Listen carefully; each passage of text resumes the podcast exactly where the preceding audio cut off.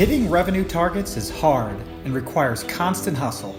Last quarter's success is already forgotten. Learn the mindset and tactics of today's most successful revenue producers in B2B marketing and sales. We call this the Revenue Hustle. I'm your host, Tom Hessen, navigating you on this journey. Today's show is sponsored by Nine Lenses, an interactive assessment platform that enables you to add instant value to your buyers and allows your sales team to tailor business conversations focused on the pain points each and every time. Check them out at NineLenses.com. All right, this is your host, Tom Hessen, the Revenue Hustle podcast, and we're featuring David Dulany as our next guest. David, welcome to the show. Hey, thanks for having me on. Always be hustling. Yeah, always be hustling, right? That's definitely a revenue rule. Well, let me introduce David. I'll give him a chance to do it himself. But David is the CEO of Tenbound and also an author of the Sales Development Framework. It's a book about sales development as his company works with SaaS companies and manages and coaches and advises them on how to do sales development well. And so, David, you've been doing this a long time. I'm really excited to have you on the podcast. Please introduce yourself and tell us a little bit about what you're doing at Tenbound. Yeah, absolutely. So we've been working with companies, B2B companies, primarily in the SaaS industry, who have sales development teams and helping them to improve. Either, they're in between managers or they're struggling with their messaging, or people are leaving, etc., and they're not building pipeline as fast and getting a great ROI from their sales development team as possible. And we'll come in and work with them, sort of as a guide and a coach, and a sounding board, really, to get the program back on track and get the pipeline pumped up. Yeah, well, that's awesome. Well, I know there's, you and I talked a little bit about this, but there's been a lot written on LinkedIn about the death of the SDR and the team and the function. And so I'm really excited to have you on because I know you'll have a really strong perspective on this topic. So I'm just going to just throw it over to you. You know, we do these revenue rules, David. So go ahead, give us your first revenue rule. Yeah, absolutely. I think that the death of the SDR has been overly exaggerated. Nice. And so okay. The revenue rule is somebody has to do this.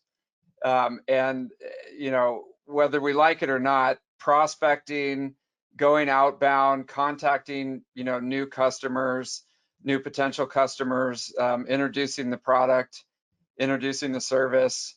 It's as old as sales, and it's nobody's favorite thing to do, but it's a critical function.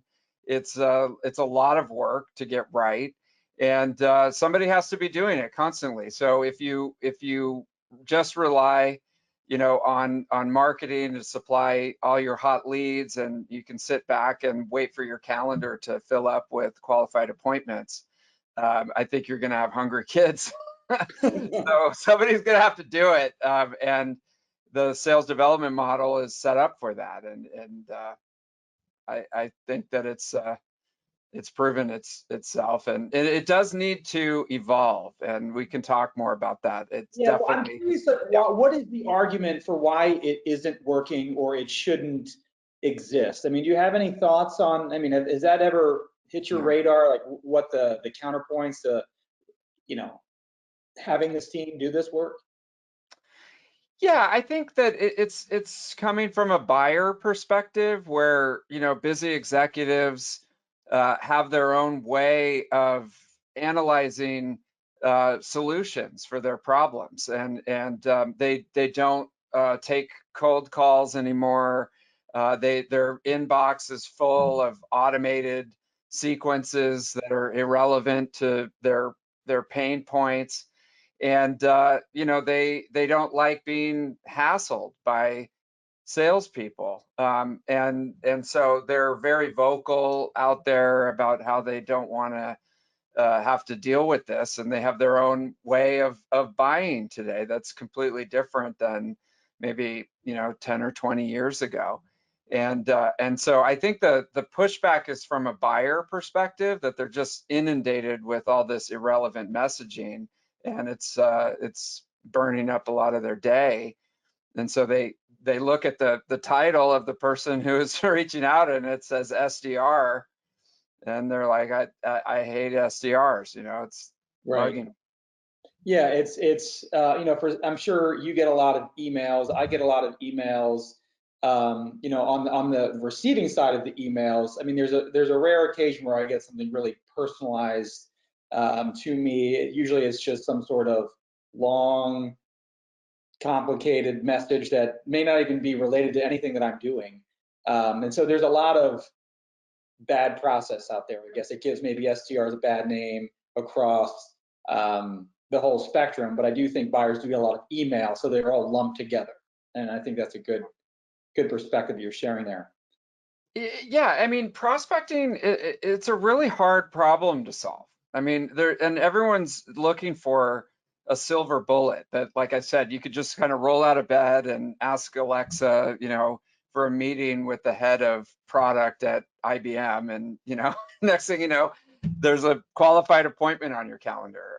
It's not that easy. I mean, and nobody really thinks that. I'm just exaggerating, but we would love it to be easy, you know? So, you know, one day it's, you got to send this template, or you have to get rid of SDRs, or you got to do this, do that. I mean, it's like, there's no silver bullet to be able to do this.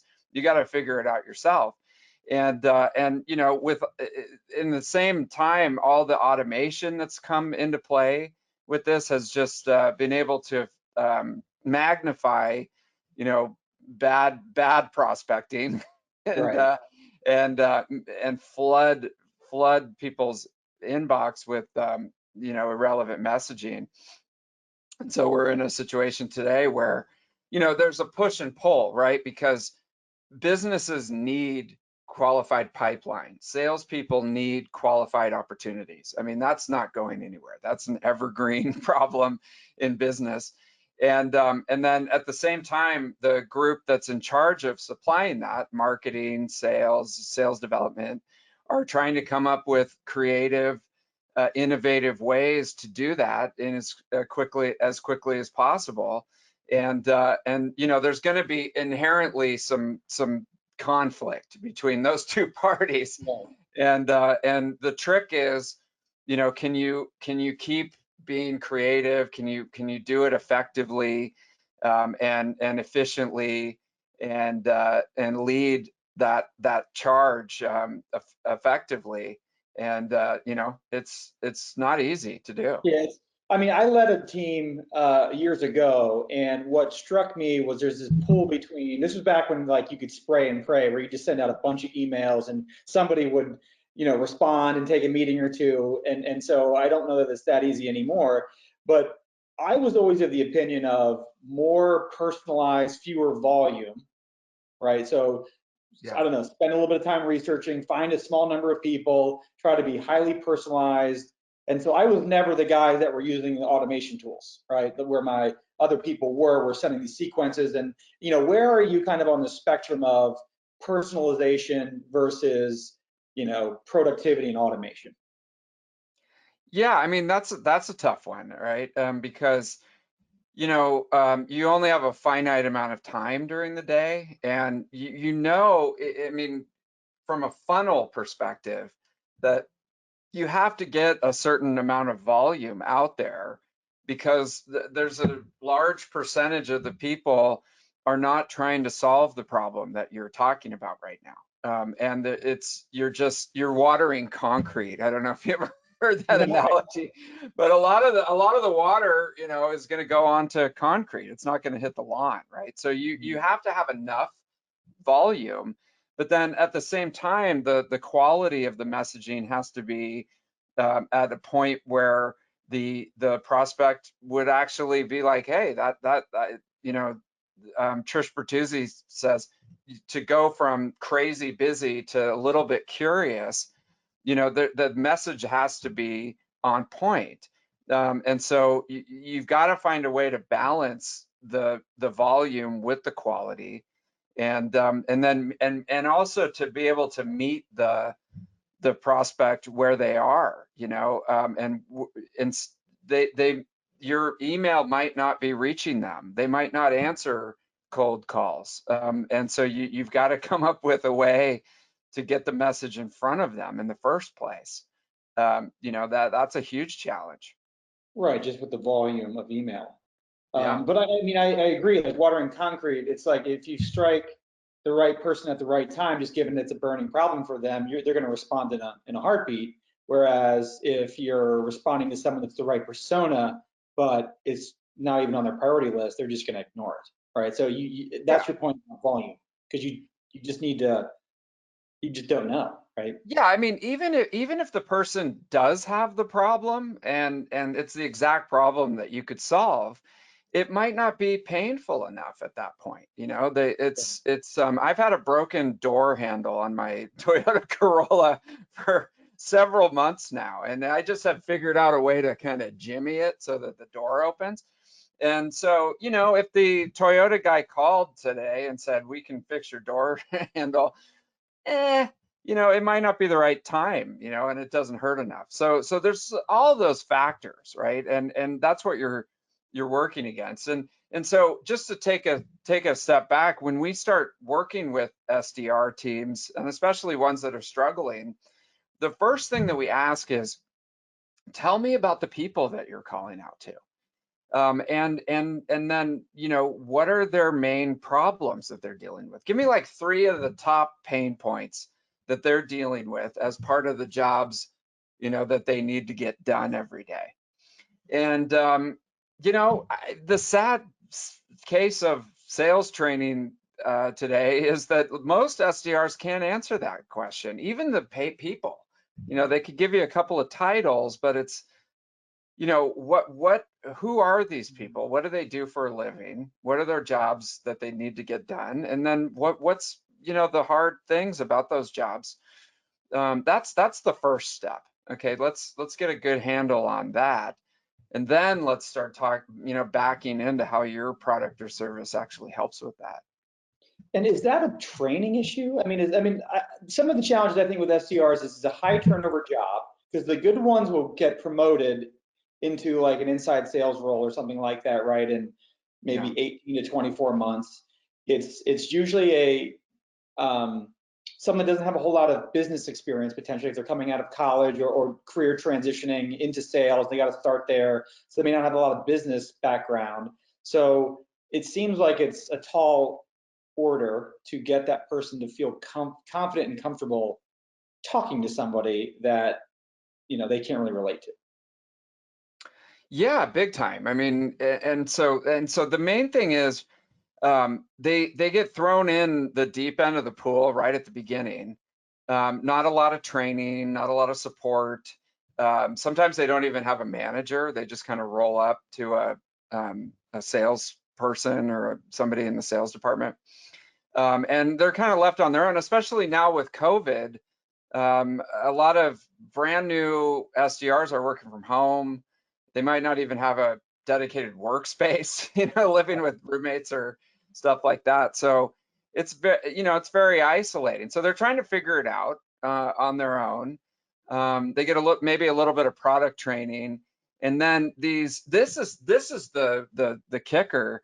They get plugged in with these super powerful tools. And not to, you know, date myself here, but in the old days, you know, when I first started, you weren't even allowed to touch the sequencer or the automated anything. Everything was, you know, a step-by-step manual process. And now, you know, you get this highly inexperienced person plugged in with these super powerful tools, and you know, it's just mayhem, you know. And I think that's the kind of pushback against the SDR industry, because if you're the flip around to the buyer and you're sitting there and you wake up every day with hundreds of you know, emails and phone calls, people don't even leave a message anymore, because it's an automated dialer that's placing, you know, 100 phone calls all at the same time. And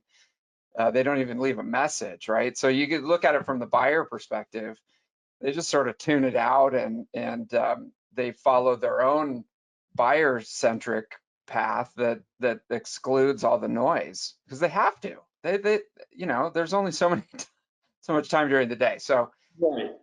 I can't remember what your question was, but that was really good. I mean, I think that point about just their inexperience and then matching with powerful tools amplifies bad behavior a lot of time, but it all starts with them not even knowing the buyer, right? Or their pain points, or, you know, they really have to, I mean, that should start with training, right, from the organization and really helping them understand all those sorts of things. They may not fully be able to walk in that person's shoes, right, just with the little experience they may have selling into that person.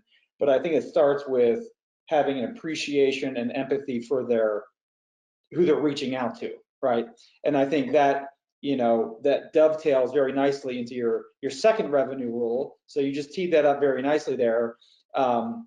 And so I don't want to go too far into that conversation, but I want to come back to the second revenue rule. But is there anything else you wanted to share just as it relates to, you know, like the SDR model? I mean, there's been a lot about, you know, is it a marketing function? Is it a sales function? Does it matter in your perspective?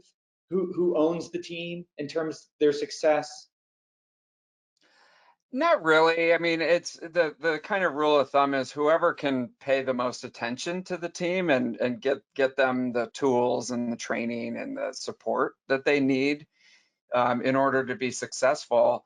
And you know, it's really comes down to the psychology of how you look at the SDR team at your company. So, you know, if you put in the time of recruiting top-notch people and looking at it as a long-term, almost like a training program for the company. And that's how the big companies do it, like the Salesforce and LinkedIn of the world. You know, they really look at it as, we're going to find the top people. They're going to be an SDR for, you know, a couple of years. They're going to learn everything they can about the market and the industry and the product and, you know, the pain points, et cetera.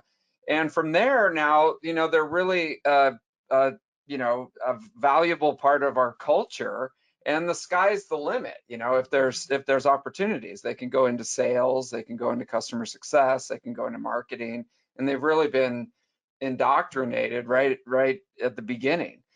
Some companies look at it still as a churn and burn. Like, we just want appointments, we want you to talk to, you know, X number of people, etc. And they really run it like almost like a sweatshop, you know, type of mentality.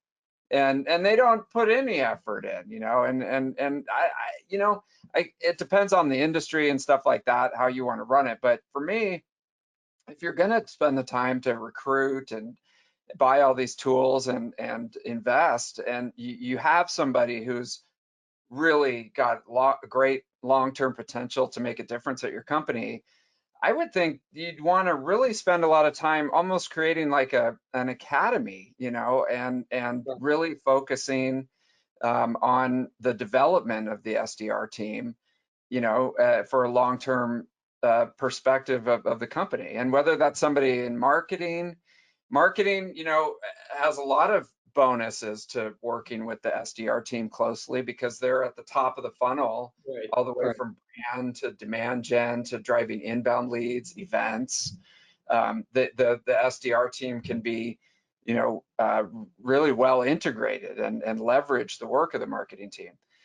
You know, the sales team wants the outputs. They're more interested in the sausage than the actual sausage making, if you will.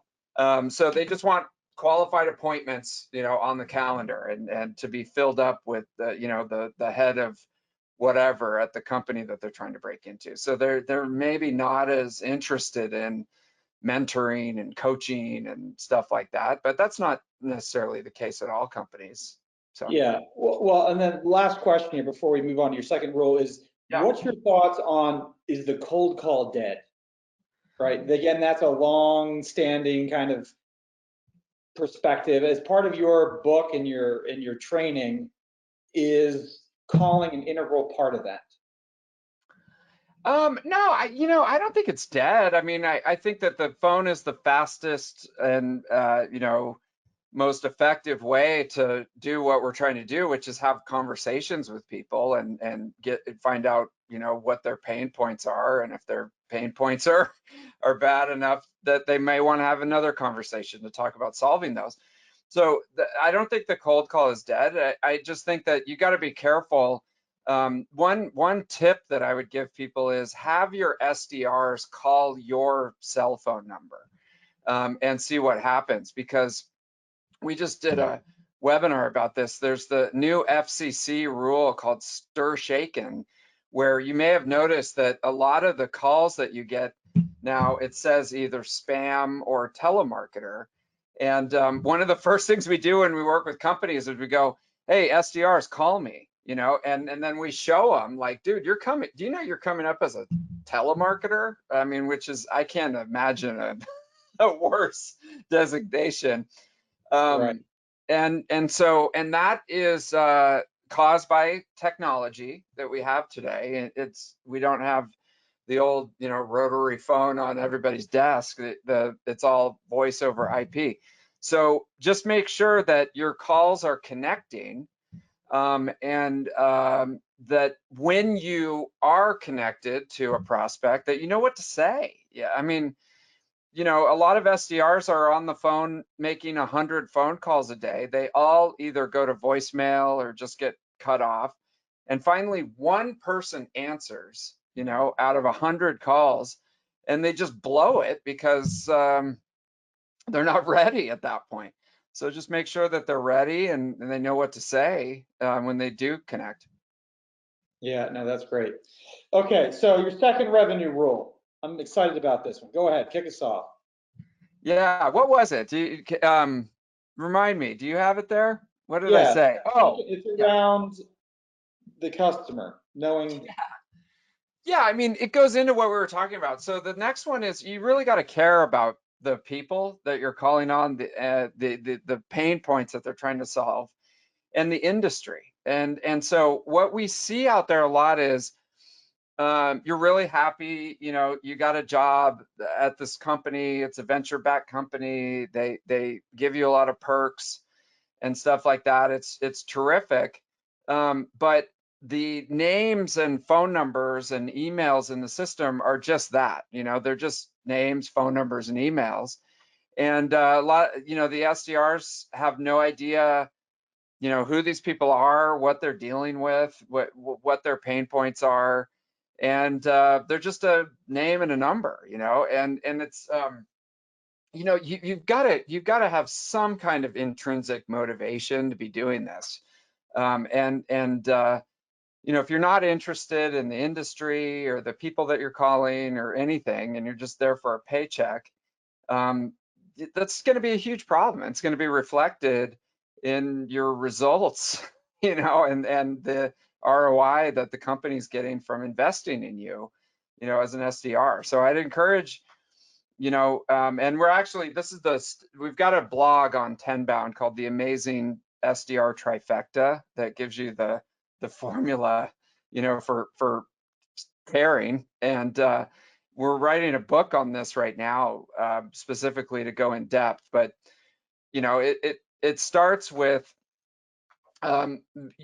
using this time as an SDR, because it may be, you know, a year or two before you get promoted or move on.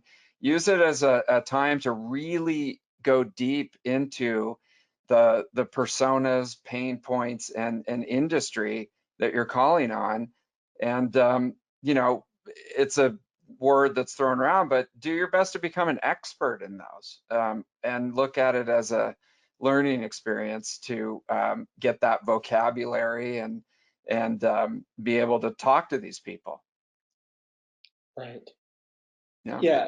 And so how do you, I mean, I guess you can build that interest if they don't have it right from the get-go, right? But I think most people take a job because of the company, not because of what they're selling or, you know, the buyer of their software or service. Right? Maybe some do, but I would guess they're more interested in the company, the culture, the perks, the salary, the, you know, versus whose problems they're solving. So you have to foster that somehow, right? So I guess is that's a part of the training that you would give these people to really understand what it's like to be in their buyer's shoes, or, you know, is there any creative ways that you see companies, you know, help put these, you know, less experienced early in their career people into those buyer's shoes? Yeah. So, you know, and like you said, I mean, if you're selling, you know, industrial widgets, you know, and somewhere, it's like, how do I get excited about this? Or, you know, how do I get excited to help the people that are out there dealing with this? You know, it's kind of a foreign, you know, concept to think about, but it's really, really important, because once you are more adept at the industry and the vocabulary, and you understand the people, and you can talk about the pain points, that sort of becomes a foundation for your message and the way that you reach out to them and all the other stuff that people are trying to figure out to be effective as an SDR. So it's definitely worth the time. So tactically, you know, it could be as simple as think about the industry that you're calling on, and what are the media, you know, products that industry consumes. So what podcasts do they listen to? What webinars do they watch? What research papers? What conferences do they go to, or virtual conferences? What groups do they belong to, right? Mm-hmm. At least start there and start to consume some of that content, so you can start to hear themes and words and concepts that are important to the audience. Try to immerse yourself in that, just for a few, you know, maybe 15, 20 minutes a day, not to, you know, to, or the best one, I mean, really, you know, if you're dedicated, you do it on your spare time, and instead of just like we all, you know, waste time on entertainment and stuff like that, use it as an education to really get into their head. The other quick thing is find, you know, 2 or 3 people that are actually doing the job and that you're calling on. They're actually doing the job, and just offer, you know, to buy them a, I don't know if you can do it on Zoom, but, you know, buy them a lunch gift card, or take them out to lunch once there's no more COVID. Take them out to lunch and just ask them a bunch of open-ended questions. You know, tell me about your day. What's a day in the life? How'd you get into this? You know? What was your educational background? What are some of your challenges? I mean, you're not selling anything. You're just asking them to talk about themselves, and nobody does this, right? I mean, how great would it be if somebody just asked you a bunch of open-ended questions about yourself, and you could talk about yourself for, you know, half an hour? Yeah. They love it, right? And you'll start to pick up the themes of what, you know, bugs them and drives them crazy, and you can start to connect that back to what your product does. Yeah, no, that's good. That's fantastic. One of the things that I have seen, because we sell at Nine Lenses, we sell in this, you know, sell our software into sales and sales teams, customer success teams, and one of the things that I see lacking is the ability of SDRs and salespeople and customer success is being consultative, meaning like they know what. Like they're almost a mini domain expert, right? As a seller or as an SDR or a customer success, you know, yes, I need to know my software, but I really need to understand your business and be able to coach you or advise you on what you should do, shouldn't do, what others are doing, right? Like more of a more than a consultant than a, you know, someone pushing software or pushing services or whatever it is, product you're promoting. Now, obviously, SDRs are not going to be in a position to be as consultative as, you know, an experienced account executive. But I do think this nature of adding value and being consultative is important at every stage. And so I'm curious kind of what your thought is, because if it comes across as you're trying to sell me, I'm instantly turned off.